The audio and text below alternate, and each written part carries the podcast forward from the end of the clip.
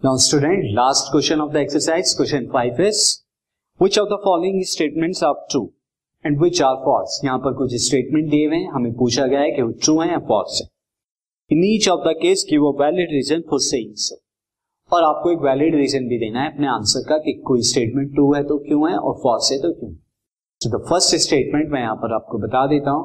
First statement जो हमें given है P each radius of a circle is a chord of the circle मैं इसे लिख देता हूँ। फ़र्स्ट वाले को P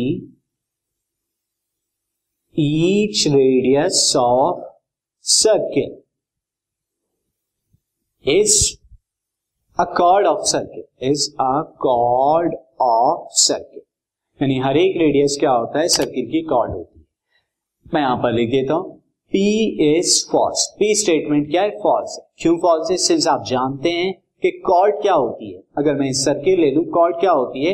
कॉर्ड के जो दोनों पॉइंट होते हैं, उस सर्किल पर लाई करते हैं। यानी अगर कॉर्ड में से ये ले लू this A B chord this is A B यहाँ पॉइंट ए और पॉइंट बी क्या है? सर्किल पर लाई करें जबकि रेडियस क्या होता है? रेडियस अगर मैं सेंटर ओ ले लू यहाँ पे रेडियस क्या होता है? सेंटर से सर्किल पर मिलाने वाली एक जो लाइन होती है, वो होती है। यानी ओ से ओ सी में ले लू। तो ये रेडियस होगा। तो रेडियस क्या होती है? स्कॉड नहीं हो सकती, क्योंकि रेडियस क्या होती है दोनों पॉइंट क्या? सर्किल पर लाई नहीं करते। तो रीजन यहाँ पे क्या हो जाएगा? Since points of chord points of chord lie on the circle lie on the circle but points of radius point of radius क्या होते हैं? Point of radius lie on centre and one क्या होता है? पॉइंट्स ऑफ़ रेडियस क्या होते हैं? Lie on centre and circle centre और सर्किल पे लाई करते तो वो दोनों सर्किल पर लाई नहीं करते, दोनों पॉइंट बल्कि एक सेंटर पर, एक सर्किल नाउ अब सेकंड वाला हम यहाँ देखते हैं। सेकंड में जो हमें स्टेटमेंट दिया हुआ है statement is Q the centre of a circuit bisect each chord of the circuit यहाँ पर जो हमें दिया हुआ है centre of circuit bisect each chord bisect each chord of circuit ये हमें दिया हुआ है। Again Q is not true Q क्या है? नॉट ट्रू है, बल्कि ये फॉल्स है। क्यों है? क्योंकि हम जानते हैं किसी भी सर्किल के अंदर, अगर कॉर्ड क्या होती है? मैं यहाँ पर देखूँ सेंटर सेंटर सिर्फ़ एक कॉर्ड को बाइसेक्ट करती है और वो कॉर्ड क्या होती है? डायमीटर डायमीटर अगर मैं ले लू A again O is the centre B अगर डायमीटर ए बी हो तो सिर्फ़ इसी को बाइसेक्ट करती है, बाकी कोई भी आप कॉर्ड ले लो से सी डी इसे बाइसेक्ट नहीं करती. कोई और कॉर्ड ले लो से ई एफ़ इसे भी बाइसेक्ट नहीं करेगी. सिंस मैं यहाँ पे लिख देता हूँ. Since centre bisect only one chord एक ही कॉर्ड को बाइसेक्ट करती है दैट इज़ डायामीटर वो डायामीटर होती है कॉर्ड क्योंकि डायामीटर भी एक अपने आप में कॉर्ड होती है।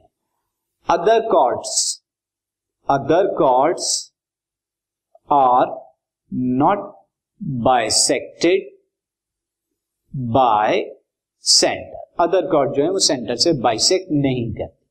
नाउ अब हम नेक्स्ट स्टेटमेंट की तरफ़ चलते हैं। थर्ड स्टेटमेंट थर्ड स्टेटमेंट हमारा क्या है?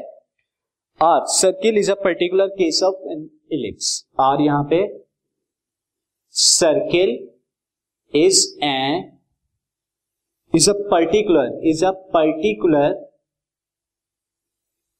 case of an ellipse ellipse का एक पर्टिकुलर केस होता है, ये हमें दिया हुआ है। तो सिंस आर इज़ क्या है? R is true R statement true है। क्यों ट्रू है? सिंस मैं आपको बता दूँ इक्वेशन ऑफ़ इलिप्स क्या होती है? Equation of ellipse equation of ellipse जो होती है, वो होती है x square by a square मैं कोई एक ले रहा हूँ and y square is equal to b square is equal to one if यहाँ पर if a is equal to b मैं ले लू। If a is equal to b then क्या हो जाएगा? This implies that x square by a square b की जगह में क्या रख रहा हूँ? अगेन मैं ये रख देता हूँ a square is equal to one and then finally आपको क्या मिलेगा? Finally x square plus y square is equal to a square this is the equation this is equation of circle this is equation of circle तो equation of ellipse क्या हो जाती है? Equation of circle कब? जब उसके A and B क्या होते हैं? यानी length of minor axis and length of major axis equal होते हैं।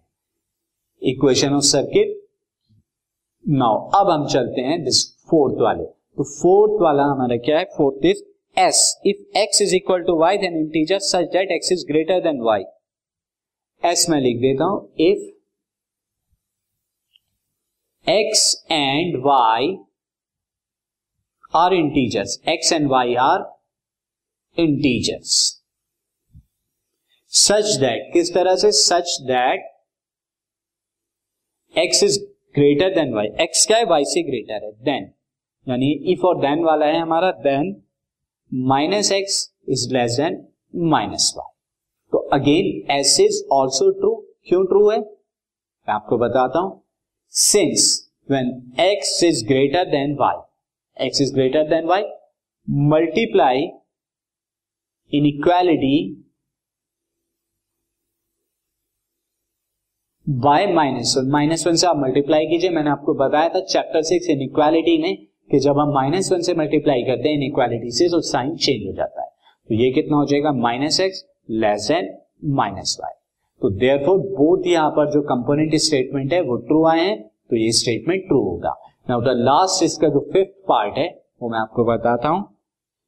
T root eleven root eleven is a rational number root eleven is a rational number now student हम जानते हैं रूट इलेवन रैशनल नहीं इरेशनल है। तो ये T क्या होगा? टी इज़ फॉल्स और हमारा रीजन क्या होगा? Since root eleven can't be written as इसे नहीं लिखा जा सकता can't be written in form in the form of p by q p by q की फॉर्म में नहीं लिखा जा सकता। Therefore is it is a rational number student this marks the end of the exercise for this chapter